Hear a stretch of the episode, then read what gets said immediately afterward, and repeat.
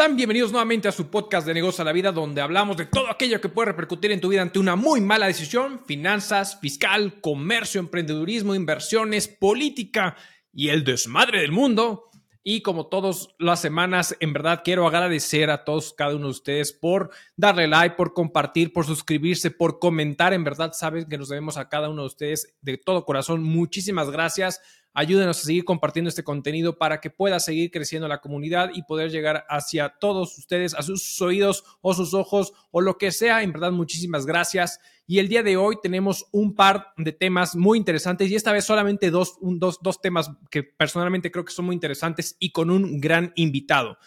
Un, un primer tema, queremos hablar del tema de BRICS, todo este tema de la parte geopolítica y económica que está viviendo y por ahí, de, de hecho ya México está siendo invitado para formar parte del BRICS. Y por ahí, no sé si les comenté la semana pasada, pero hay una, un anteproyecto de reforma para fusionar lo que es la PRODECON con CONDUSEF, lo cual creo que es un tema desatinado. No sabemos si es por tema, bueno, creo que sí es por un tema de estructura económica que quiere ayudar. El presidente quiere unificar y de cierta manera pues eh, bajar recursos o eliminar recursos desde su punto de vista innecesarios, lo cual en este punto particular se me hace muy desatinado. Y para este justo segundo tema tengo a un súper invitado que más adelante va a entrar aquí con nosotros al episodio, que es Joel del Real, un gran amigo, gran abogado, que de hecho trabajó justamente varios años en la PRODECON, ahorita está independiente defendiendo al contribuyente y hablaremos de este anteproyecto, hablaremos de lo que es PRODECON y la verdad desde un punto de vista calidón y todo fresquecito, porque realmente creo que es una organización bastante buena e interesante para muchos contribuyentes. Y no solamente para los grandes contribuyentes, realmente su enfoque está más hacia ese pequeño, mediano contribuyente que hoy en día, con el tema de abril, con el tema de las declaraciones anuales de personas físicas, la realidad es que están haciendo un trabajo excepcional apoyando a los contribuyentes. Y creo que este anteproyecto que por ahí fue presentado por el lado de Morena se me hace algo totalmente desatinado por completo. Entonces, vamos a... Vamos a dar inicio prácticamente con este primer episodio que queremos compartir con todos ustedes. Y a ver, a ver, a ver. Tenemos el tema de BRICS. El tema de BRICS, ¿qué es BRICS? Y prácticamente es la abreviatura de los países que están actualmente en este bloque de países económicamente emergentes, donde actualmente está Brasil, Rusia, India, China y Sudáfrica, y por eso se le conoce como el nombre de BRICS. Hay un economista británico que fue Jim O'Neill, que prácticamente en el dos mil uno es el que dio primero este término de estas economías emergentes, pero ellos mismos, estos países, y antes de que entrara Sudáfrica, primero estaba el BRIC, que prácticamente solamente era Rusia, eh, eh, Brasil, India y China, estaban en esta unión y fue hasta el dos mil ocho que como que oficialmente dijeron, este nombre nos late, esta situación nos gusta, vamos a llamarle el bloque BRIC. Y después, en dos mil once, Sudáfrica se suma y es cuando prácticamente se conoce como el BRICS.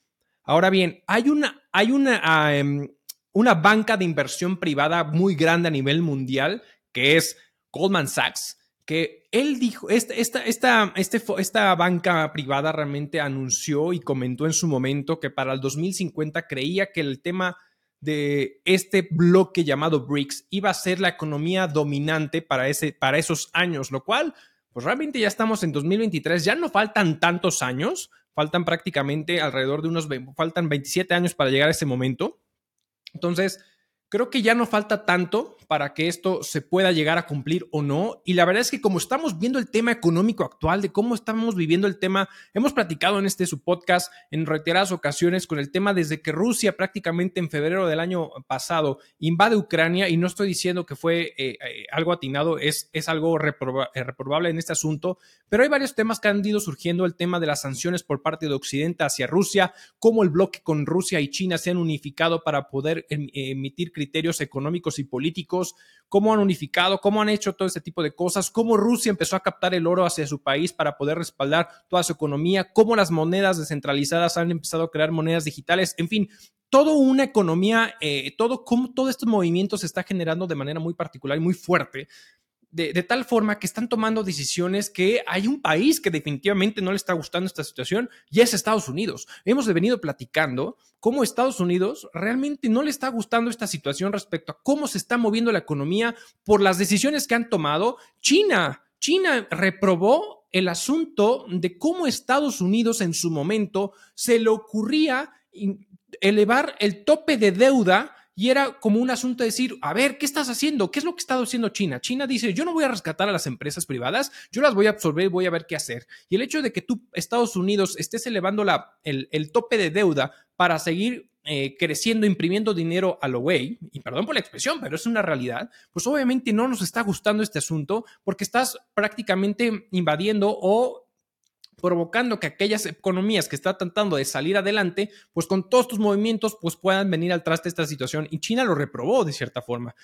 Y aquí la verdad es que con toda esta situación hemos visto que con todo el tema de, de las sanciones de Occidente, principalmente hacia Rusia, pues Rusia y China han tenido acuerdos junto con otros países para poder comercializar con una moneda completamente distinta al, al dólar americano e incluso, e incluso, perdón, poder quitar el tema del SWIFT. El SWIFT es un mecanismo para que al final las monedas o los países de cierta manera puedan intercambiar o comercial a través del dólar americano. Entonces, este tipo de cosas prácticamente es de las decisiones que han ido tomando de cierta forma. Ahora bien, hay países como Argentina y Brasil que ya levantaron la mano y dijeron queremos formar parte de esta situación. También Egipto, Emiratos Árabes Unidos, Argelia, Indonesia, Bahrein, entre muchos otros que como que están tratando de, de unirse a este proyecto de, o a este bloque opositor o digámoslo bloque opositor económico que es el BRICS.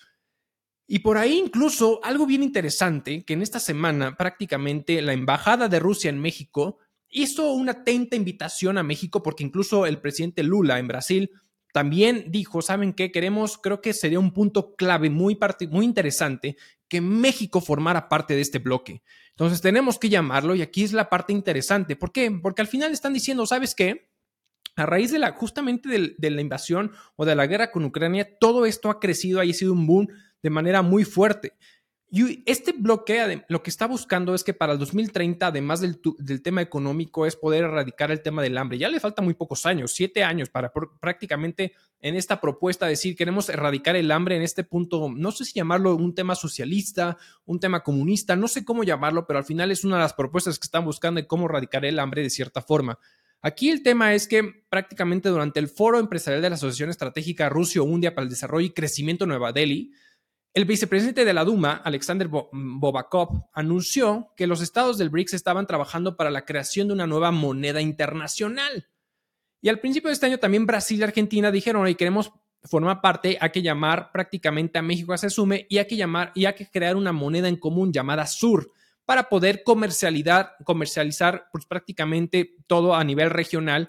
Y lo que busca este bloque es tener la oportunidad de poder comercializar con monedas locales, ya sea rublos rusos, prácticamente con yuanes, pesos mexicanos, etcétera, para poder darle valor y crecimiento a las monedas de cada uno de los países y quitando en la economía el factor dólar americano.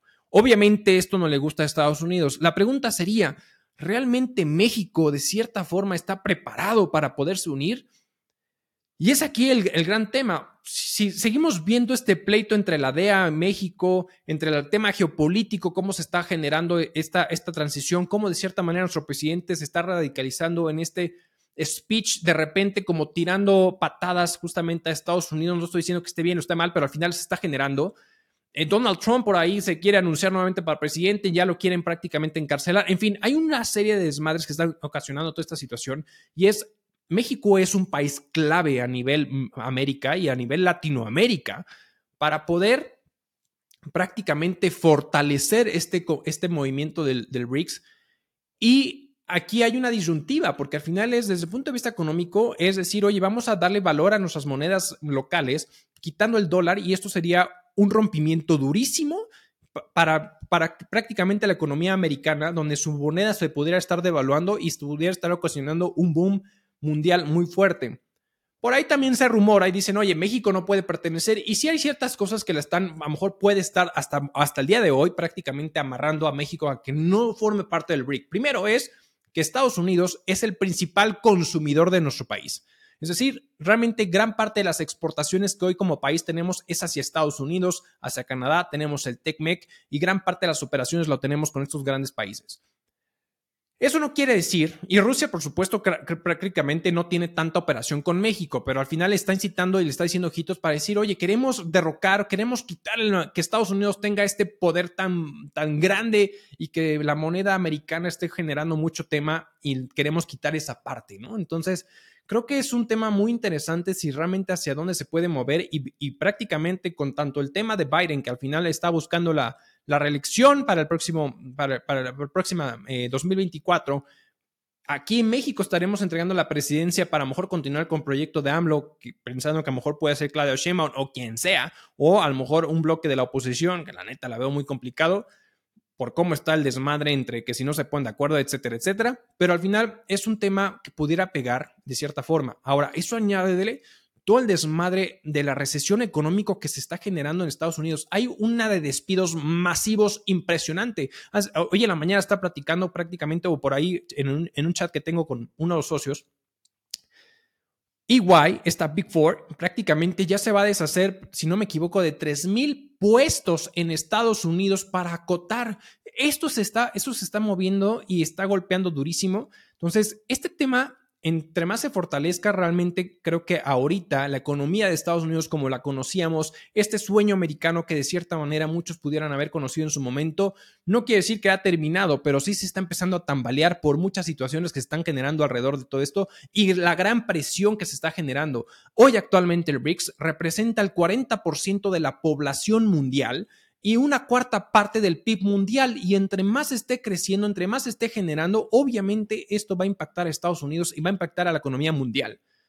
Además, México hoy actualmente pertenece a la O S D E y entonces de cierta manera hay, hay anclas o hay candados que pudiera no ser tan fácil poder formar a México de este movimiento del BRIC. Pero bueno, el día de mañana no sabemos cómo pueda, qué pueda suceder con esta situación y pues una movida bastante interesante. Entonces, hoy en día estamos viendo el tema geopolítico, el tema económico con un movimiento muy, muy fuerte con esta situación. Entonces, a, a, a ir viendo cómo se mueve, hacia qué, hacia qué rumbo toma nuestro país en un momento dado. No, puedes, no estoy diciendo que sea hoy, pero en el camino cómo este, este, este bloque BRICS puede llegarse a fortalecer y cómo puede repercutir prácticamente a nivel mundial, ¿no? Y vamos a pasar a un segundo tema donde quiero platicar de este asunto que particularmente me parece un poco delicado. Como ustedes saben, yo soy realmente contador, me dedico al tema fiscal como lo más fuerte que tengo, entre otros proyectos que ya hemos platicado en otros episodios. Por ahí hay un anteproyecto que es la unificación y la fusión prácticamente de lo que es la PRODECON con la CONDUSEF, es decir, peras con manzanas, nada que ver una cosa con la otra, lo cual desde mi punto de vista es un agravio muy fuerte hacia la, la seguridad, pues prácticamente hacia el servicio, hacia el contribuyente, porque la PRODECON surgió y nació prácticamente para defender al contribuyente, auxiliarlo y no dejarle solamente a la autoridad fiscal, pues prácticamente que tome la batuta y ayude al contribuyente y prácticamente a favor de la propia autoridad fiscal, sino que realmente exista un organismo completamente independiente que se ha creado un hombre que ha apoyado a los contribuyentes a resolver este asunto.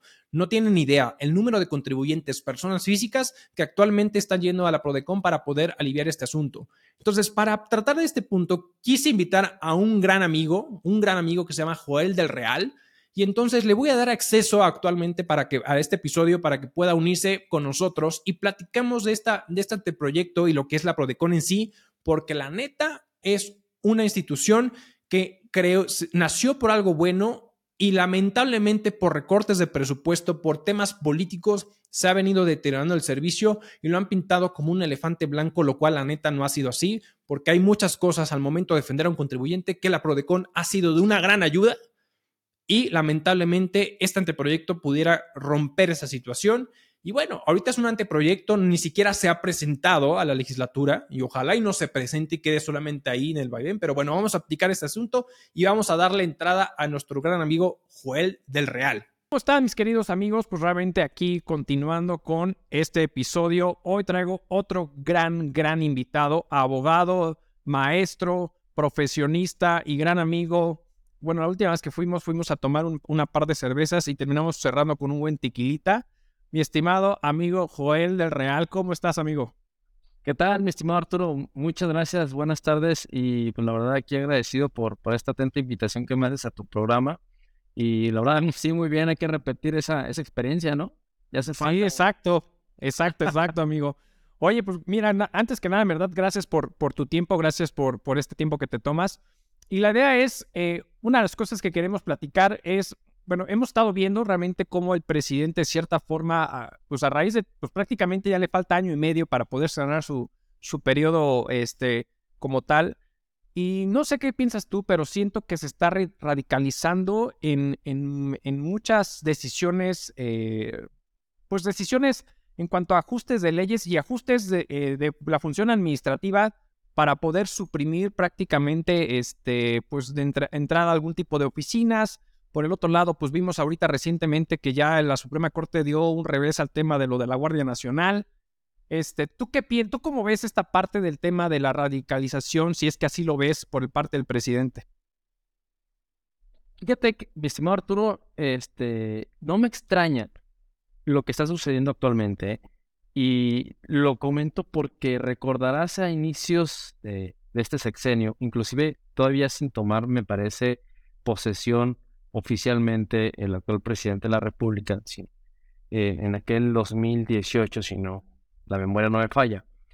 Había un plan de las diez estrategias, discúlpenme el nombre que le denominé en su momento, pero eran los diez eh, experiencias y acciones que iba a realizar esta nueva administración, y dentro de ellas había una reestructuración de muchas instituciones, ¿sí? No sé si lo recordás, inclusive descentralización, eh, no me refiero a la estructura, sino descentralización de que ya no estén eh, las áreas centrales de ciertas oficinas en la Ciudad de México, sino que ya pasarlas a distintos lugares de, las, de la República Mexicana, ¿no? Entonces, por ahí en su momento existieron muchísimas propuestas que se dieron a, a conocer a través de redes sociales o de manera extraoficial o anteproyectos en su momento de cómo iban a ser los movimientos de las estructuras, ciertas fusiones de instituciones, como vamos a hablar ahorita de PRODECON, y en su momento por ahí tentativamente estaba su fusión o adhesión hacia la Secretaría de Economía, eh, por ahí creo que iban a quitar, no recuerdo, algunas otras instituciones de la Ciudad de México y le van a distribuir en el resto del país, ¿no? Y ya todos veíamos, ah, qué secretaría o qué, qué institución, la Profeco, Eh, Comisión Nacional del Agua, ¿dónde va a estar su área central? ¿No? Ya veíamos, ah, creo que en Tabasco, en el sur o en el norte, dependiendo, eh, pues una distribución que en su momento propusieron, ¿no? Y por ahí de, me parece, a los cien días o al año de, de este sexenio, anunció el presidente de la República que ya había completado alrededor de noventa y ocho, noventa y siete de estas acciones que en sí. su momento había Eh, propuestos como objetivo, y le faltaban esas. Una de esas era eh, el tema de la reestructuración de las, de las instituciones, y me parece que ahorita ya cuando estamos en una en dos terceras partes del sexenio, me parece que ya viene, ¿no?, a, a ejecutar este tipo de, de acciones para hacer estas reestructuras. Quizá no lo vemos con todas las instituciones como en su momento lo, lo, lo anunciaron al momento de, de, de iniciar las, eh, el sexenio, pero sí con ciertas instituciones que tienen el carácter de autónomas, ¿sí? Y dentro de estas instituciones autónomas, pues bueno, vemos al I N E, vemos a la PRODECON, vemos al I N A I, entonces ciertas instituciones que se supone que no deben de contar pues con una, con una orden del Ejecutivo Federal o una orden de alguna Secretaría de Estado. No dependen, no están sectorizadas y por lo tanto tienen eh, personalidad jurídica propia y por lo tanto tienen esa autonomía de gestión que es muy importante eh, hoy en día. Entonces, estas instituciones autónomas, eh, pues la verdad nos ha costado mucho trabajo como sociedad y eh, en crearlas y que sean aceptadas por los gobiernos en turno, ¿sí?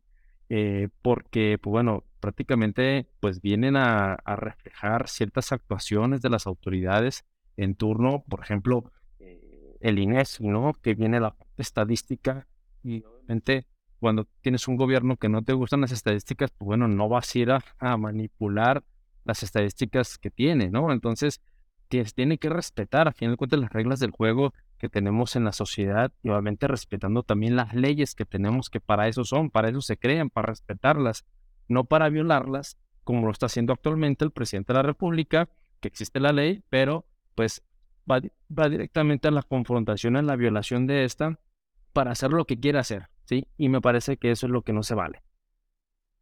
Sí, fíjate que estoy de acuerdo contigo, y antes de entrar ahorita a la materia que, que queremos abordar, y diste como varios, ahora sí que varios antecedentes muy interesantes, porque tú recordarás, y, y es como ir pasando como de esa, esa historia. ¿Te acuerdas cuando salió la famosa ley de fomento a la confianza ciudadana, donde se hablaba prácticamente que el S A T iba a pasar justamente a la Secretaría de Economía, donde decían que si tú te inscribías a ese padrón de la confianza, mientras tú cumplieras con todos los requisitos de la materia que te conllevaba, y la materia que te conllevaba tu actividad económica significaba no solamente la parte fiscal, sino todo lo que en materia de tu propia actividad económica de cumplimiento normativo deberías de cumplir.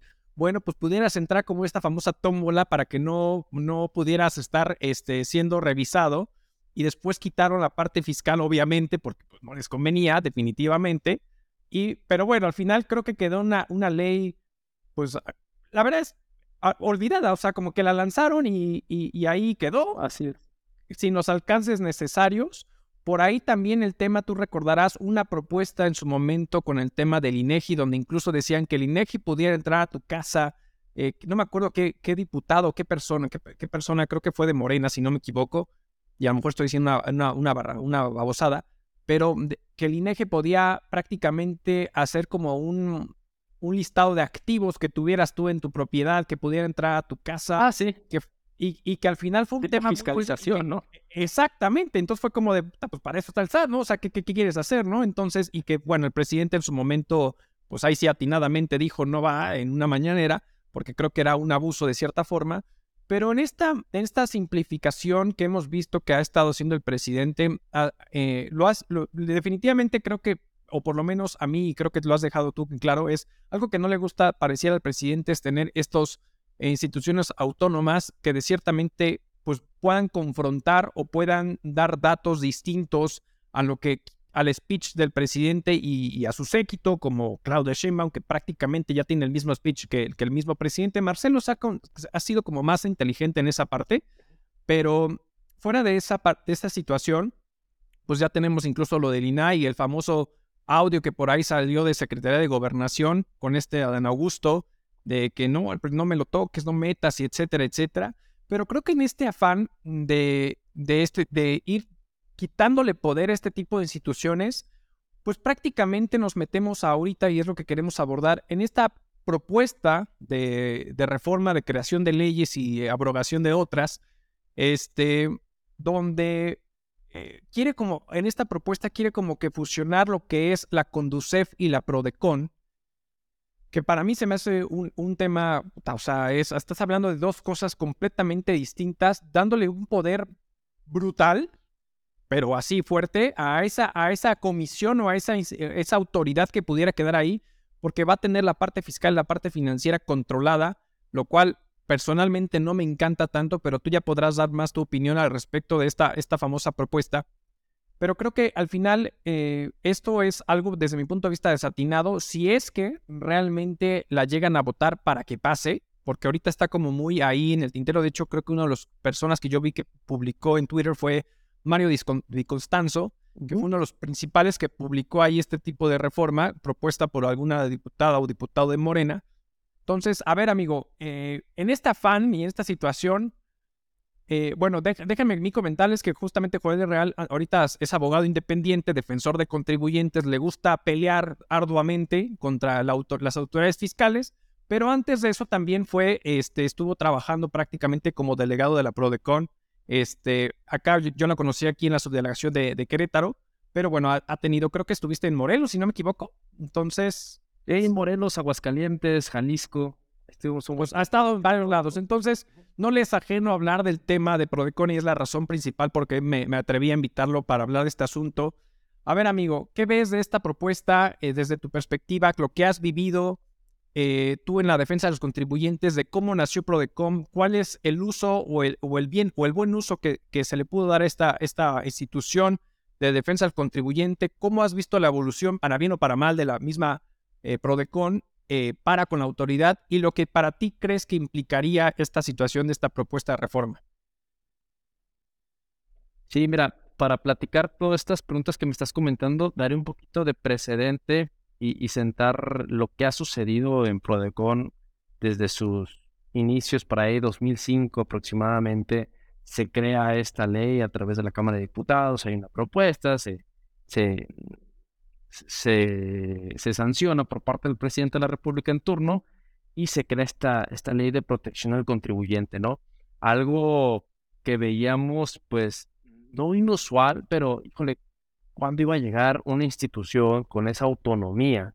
Que es lo que quiero dejar entender, ¿no? De que tanto nos ha costado crear ciertas instituciones autónomas que, que velan sobre una transparencia eh, y tener una equidad entre el gobernado y las autoridades eh, que están en turno. Me parece que nos ha costado tanto el crearlas, en crear la ley, en destinarle a, a la infraestructura, eh, el recurso económico, nos ha costado desde nuestros impuestos y todo ello, para que el día de mañana, noche, de un día para otro, se le ocurra a cierto diputado crear una propuesta que porque viene de, un, de una mayoría que está en la Cámara de Diputados, pues puede inclusive llegar a pasar, ¿no? A pasar me refiero a, a, a ser sancionada por el presidente en su momento. Pero entonces nos ha costado tanto trabajo la creación de estas instituciones que no son elefantes blancos, que es muy importante también aclarar, porque cuando nació la institución de PRODECON, ¿qué es el speech? Mucha gente empezó a decir, claro, mucha gente, no, otro elefante blanco y otro elefante blanco que, en el cual, bueno, se van a ir nuestros impuestos. Me parece que no. Eh, te... Te comento porque la institución inició sus gestiones en dos mil once eh, en la Ciudad de México. Yo ingreso en dos mil trece y la política interna y cultura interna de la institución era la prestación del servicio sí o sí y ser un diferenciador a las demás instituciones, ¿sí? Sí. Si tú no tenías ese... esa cultura de servicio, digo, porque es válido, ¿no? No todos tenemos esa, esa personalidad de ser serviciales a las demás personas. Y hay mucha gente que entró y se salió, así como entró a los tres días siguientes semana, pues bueno, sabes que esto no es para mí, ¿no? Pero muchos nos quedamos ahí por esa cultura de servicio y eso siempre era la parte primordial sobre la cual se movía la institución. Vamos a hacer algo, para ser más coloquial, que, que, que, que se justifique la creación y el servicio que estamos dando, el poco recurso que estamos recibiendo, que sea bien, pero bien, eh, bien prestado hacia la población de manera gratuita con todos los servicios que, que, que integraba, ¿no? Eh, que es prácticamente una defensa del contribuyente contra los actos de las autoridades fiscales, no necesariamente el S A T, sino el Seguro Social, el Infonavit, y las secretarías de finanzas de los gobiernos de los estados, ¿sí? Todo lo que oliera al tema fiscal federal, pago de tus impuestos en materia federal.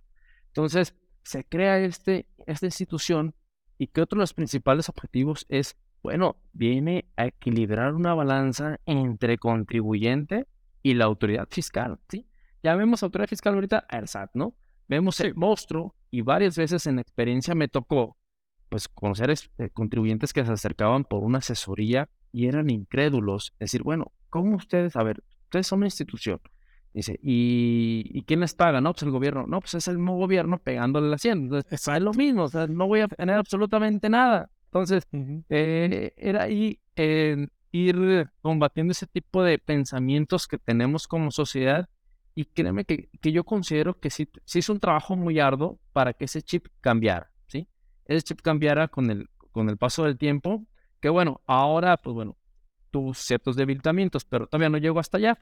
Eh, entonces, peleábamos contra ese tipo de pensamientos, se daban resultados favorables y decían, bueno, entonces esto sí sirve, sí funciona una institución. Realmente estamos equilibrando la balanza porque decían, oye, ¿cómo yo le voy a ganar a ese monstruo que es la autoridad fiscal, más es la obtención del recurso por el cual se va a financiar para eh, crear escuelas, hospitales y demás, ¿no? Para sacar corriente, etcétera.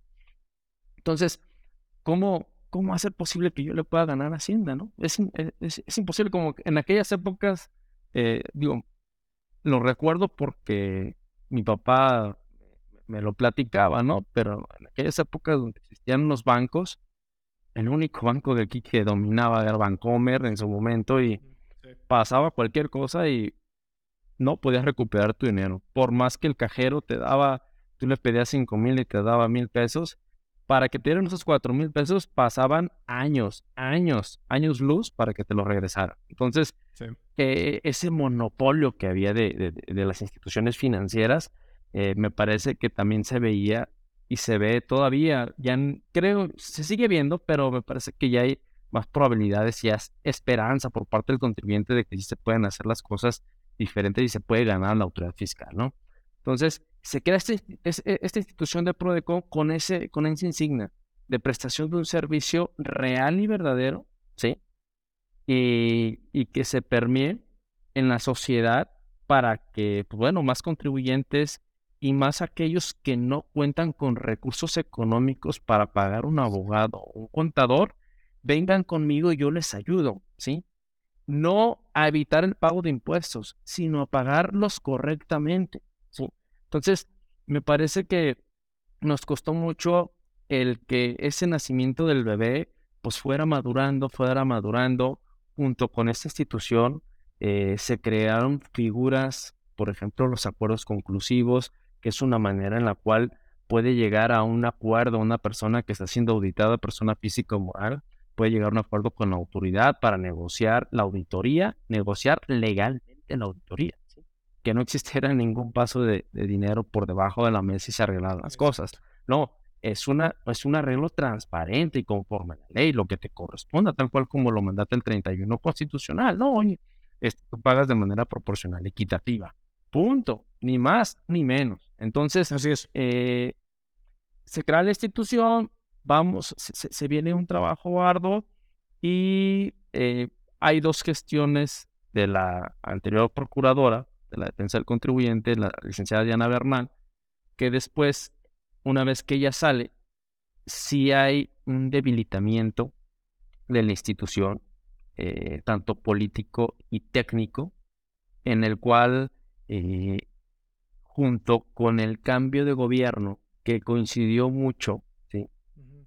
En dos mil dieciocho viene un debilitamiento y va atravesando tormentas y tormentas y tormentas la PRODECON, porque para que se designe un sustituto de, del procurador, pues tiene que ser mediante una terna que manda el presidente de la República hacia el Senado y se designa a una de esas personas.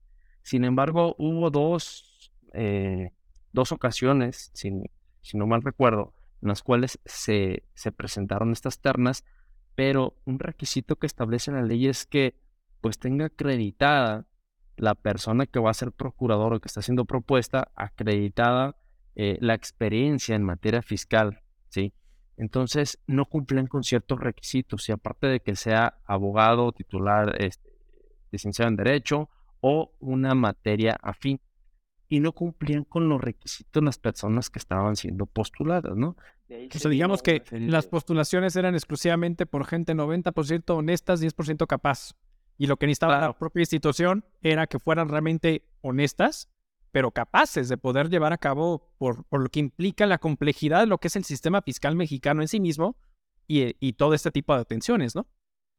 Sí, de, definitivamente alguien capaz, si no, ¿cómo va a saber hacer las cosas, no? Sí, o al menos no saberlas hacer, pero dirigirlas, ¿sí? Sabes a lo que te estás ateniendo. ¿Qué sucede?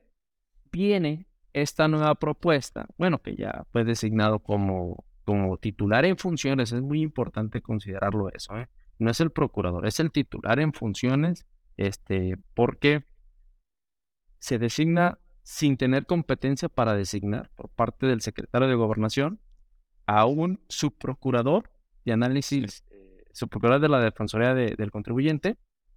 Este subprocurador, por ser, eh, tenerse carácter conforme a la ley orgánica, pues tiene la posibilidad de ser el segundo al mando y fungir como titular en funciones, en sustitución del que estaba actualmente. Entonces dices, bueno, el que está actualmente como titular en funciones era un subprocurador, pues lo sustituyo y pongo otro subprocurador, el que yo quiero gobierno en, en turno, a través del secretario de Gobernación, ¿sí? Y si no tienes mis indicaciones, pues me parece que, pues, de, de una u otra manera te saco, te saco de ese cuarto, ¿no? Entonces, creo que para, considero yo, ya es una opinión muy personal, con este debilitamiento de la institución, el crear más, eh, más fricción entre la institución y el gobierno en turno, me parece que mejor te entrego las oficinas, adelante, pero que continúe la institución, ¿no? Con un nuevo subprocurador que tú nombres, adelante, aquí está, y que siga en funcionamiento eh, esta procuraduría.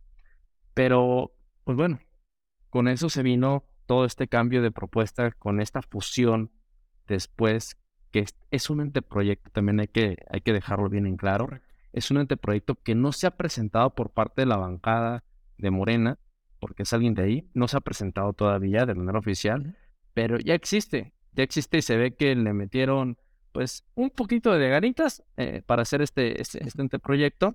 Sin embargo, pues si el río suena es porque agua tiene. Entonces, eh, me parece que en mi opinión en particular es una propuesta en la cual, para ejemplificarlo, es como, como decimos coloquialmente, ¿no? Es, es, es este, confundir gimnasia con magnesia. Entonces, correcto, la verdad no puedes, no puedes juntar estas dos instituciones porque tampoco es como el agua y aceite, pero es algo que operativamente se dedican a fines totalmente distintos, ¿sí? Y el tú mezclarlas en una sola institución por una justificación de austeridad y... y de este, reducir el gasto público y demás circunstancias que han venido haciendo con otro tipo de situaciones, me parece que, que no es lo más viable y razonable el que se tenga una aceptación y aprobación, una futura fusión entre CONDUSEF y PRODECON.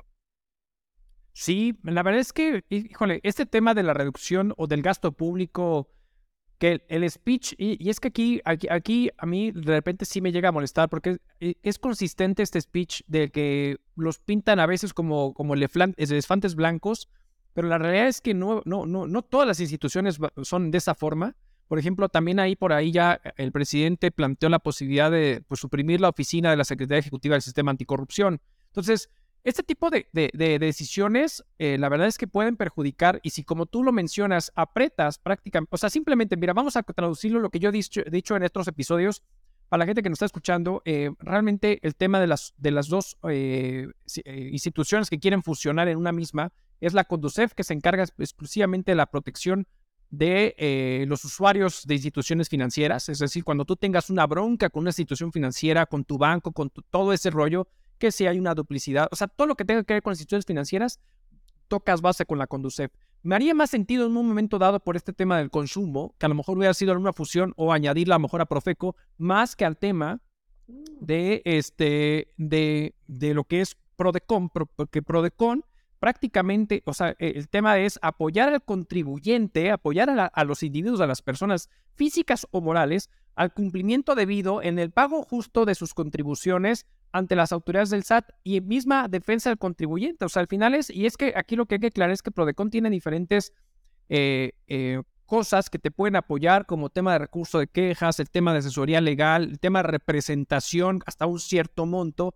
Y este tema particular de los acuerdos conclusivos, luego la verdad es que es una ventaja interesante porque el acuerdo conclusivo es una manera de poder resolver el asunto que tienes en, te- en este tema por una visita domiciliaria, una... una revisión de gabinete, un tem, perdón, una, este, sí, una revisión de gabinete, y entonces que al final, en un momento dado, en lugar de a lo mejor irte a pelear, pues a lo mejor dices, ¿sabes qué? Resuelvo el asunto de, de una forma alterna, que es prácticamente el acuerdo conclusivo que se solicita, de, donde al final el PRODECON, ahí en el momento que una, uno a, eh, a, quiere acudir al acuerdo conclusivo, PRODECON sirve como un vigilador del acuerdo, más no puede asesorar al contribuyente. Y simplemente es que al final, pues el S A T y el contribuyente llegan a un acuerdo para el pago justo de la contribución con base a la auditoría que se esté llevando a cabo.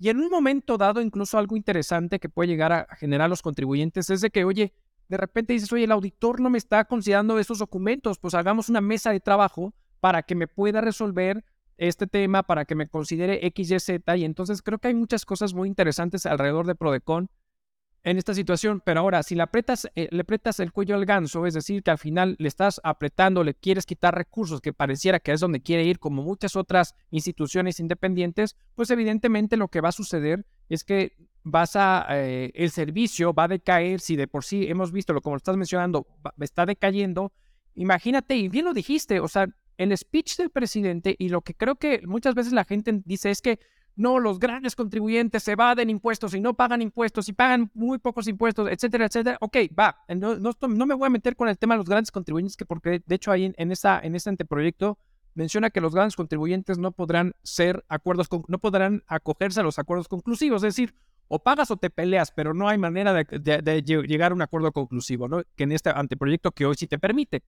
Pero en esta situación, creo que una de las cosas bastante interesantes es a lo que te puedes enfrentar, porque, oigan, a ver, no tienen idea cuántas personas, personas físicas, en temporada de abril van a la Prodecon a solicitar apoyo, a presentar declaraciones, así, tal cual. Y si hay una bronca con tu declaración y que si no te devolvieron la lana y que si no te devolvió el S A T la lana porque tu patrón no enteró las retenciones, o sea, muchas cosas que la autoridad te rechaza porque en su forma, de manera ilegal, los rechaza. Y entonces la Prodecon, de forma gratuita, pero si le cortas recursos para apoyar a tantas personas, donde al final los grandes contribuyentes contribuyen a lo mejor sí el cincuenta por ciento del presupuesto de la nación, pero estamos hablando de un cinco por ciento de contribuyentes comparado con el otro noventa y cinco por ciento que sí pudiera estar apoyándose a la Prodecon, y le corta recursos, esto obvio, o sea, al final pues va a haber una decadencia en el servicio, ¿no? no y, y algo muy delicado que yo veo en el anteproyecto, mi estimado Arturo, y dejarlo bien, bien, bien puntual, es de que la figura actual de Prodecon es tener esa autonomía de gestión, ¿sí? Y es totalmente descentralizado. Y con esta, este anteproyecto, por ahí si bien dice la propuesta que tiene el carácter descentralizado, pero no, hay una junta que se pretende crear en la cual pues la va a presidir un representante de la Secretaría de Hacienda, y van a tener integrada por otros eh, que son instituciones financieras, representantes de instituciones financieras, algo así, y dos consejeros independientes en materia tributaria que serán designados por el presidente de la República. Entonces, que, que, que esto los va a obtener de instituciones, de asociaciones afines a la materia, ¿no? ¿Esto qué nos da lugar? O sea, prácticamente, pues, estar ya más bien desconcentrado la institución de Prodecon, el gobierno federal, y cuando tenga que hacer ciertas actuaciones en contra y con una energía en contra de la autoridad fiscal, que le va a pegar obviamente en la recaudación, ¿sí?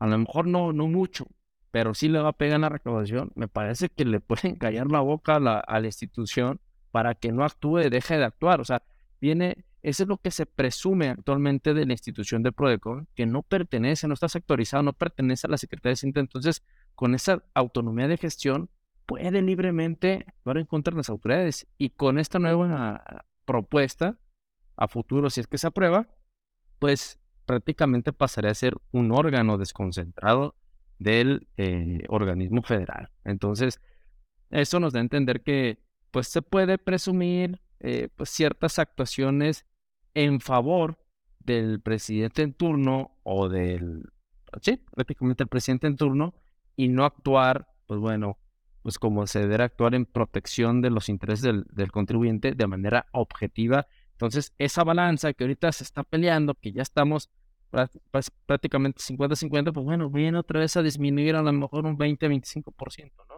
Hacia abajo en contra del contribuyente. Entonces, me parece también lo delicado que, que es este anteproyecto, y esta fusión, ya de por sí, las actividades son totalmente distintas, como tú claramente lo, lo acabas de identificar. Pues bueno, la calidad también del servicio que se prestaría, imagínense, ahora un abogado que sepa cuestiones tributarias, tú debes también obligatoriamente saber cuestiones de instituciones financieras, ¿no?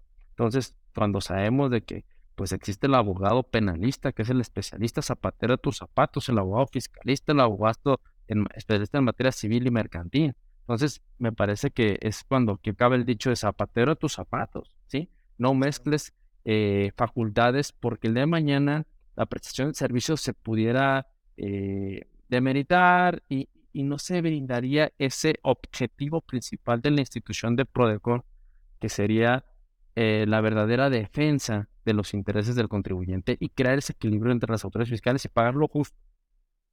Sí, no, y, y, y, y ya como para ir, si quieres ir cerrando este punto, me gustaría simplemente añadir que, que o sea, creo, y creo que es algo que hemos estado viendo, o sea, cuando, cuando, como que poco a poco, la autoridad fiscal y justo con el presidente y todo, este, como que han ido empujando a que sea el mismo S A T el que oriente. Digo, el S A T tiene la obligación, de, si no me equivoco es el artículo treinta y tres, el que menciona que el S A T tendría que estar apoyando, del Código Fiscal, que tendría que estar apoyando prácticamente a la gestión de la de orientación al contribuyente, y de ahí emanan las famosas cartas de invitación y ese tipo de cosas, etcétera, etcétera, ¿no?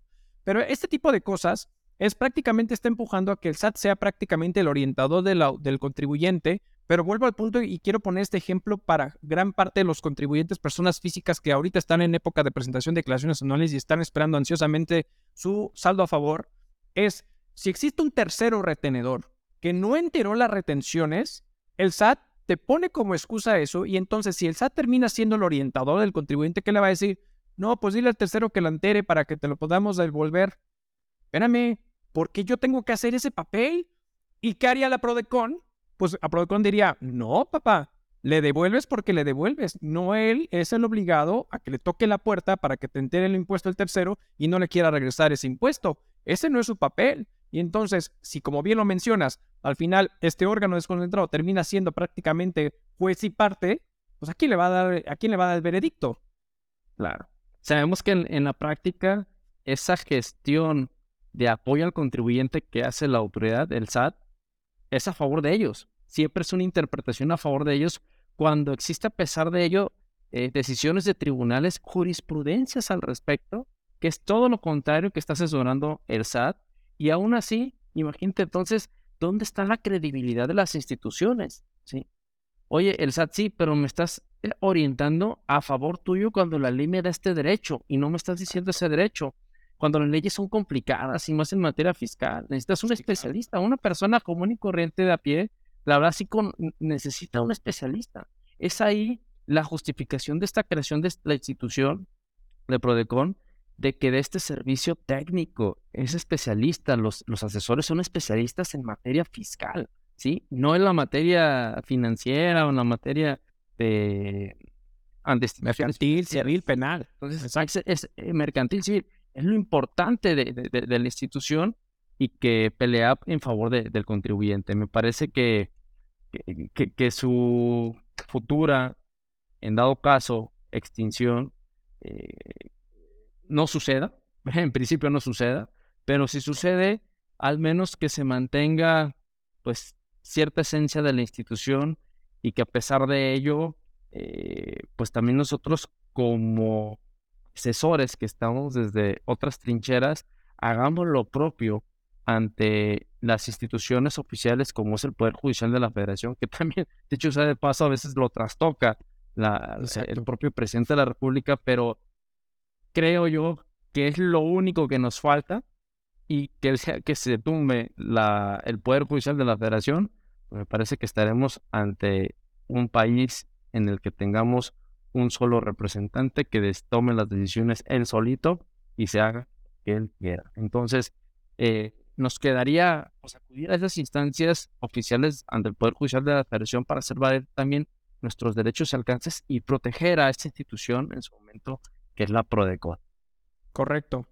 Pues sí, la verdad es que sería una decisión lamentable y sobre todo el, el cómo lo pudieran llegar a manejar el día de mañana. Ojalá, la verdad te voy a decir esto, ojalá y no pase y quede ahorita como una intención de anteproyecto y se acabó, y porque al, sobre todo por el tema de que al final pues la bancada pues de Morena, P T, Verde, pues realmente es mayoría simple, ¿no? Que, que, que está prácticamente ahí en la en la Cámara de Diputados.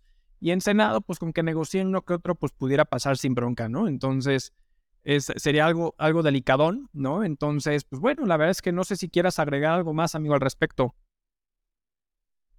No, pues yo considero que eh, estemos atentos a, a, a lo que se viene. La verdad es lamentable que, que las decisiones de una persona pues repercuta eh, en, en la restricción de derechos para los contribuyentes o para los gobernados, no solamente en el tema fiscal, sino para, eh, para todos los gobernados, del acceso a ciertas instituciones que teníamos antes y que hoy ya no tenemos, o que hoy se han venido mermando por temas de presupuesto y no nos brindan el mejor servicio y la mejor atención en favor de nosotros, todo con un afán de pues tener una recaudación eh, para pues las futuras elecciones y para negocio de no sé de quién, pero me parece que, que no es una manera correcta el pegar en las instituciones y debilitarlas, que tanto nos ha costado también pues tener una credibilidad en ellas y una fortaleza, y, y que de esta manera, pues bueno, una persona pues quiera tomar las decisiones por todos, ¿no? Es lamentable en ese aspecto, y esperamos que, reitero, ese anteproyecto no se ha presentado ni siquiera por parte de la bancada en Morena, pero, pero bueno, algo, por algo suena, ¿no? Y la institución, pues bueno, ha venido de pues distintas tormentas, creo que esta es la más fuerte que, que está sucediendo, que está pasando, y esperemos que, que la libre. Más que nada. Sí, correcto, amigo. Oye, pues en verdad te lo agradezco. Eh, te estuve agradecido que te hayas, me, nos hayas dado la oportunidad de tu tiempo. Sé que andas bastante ocupadón.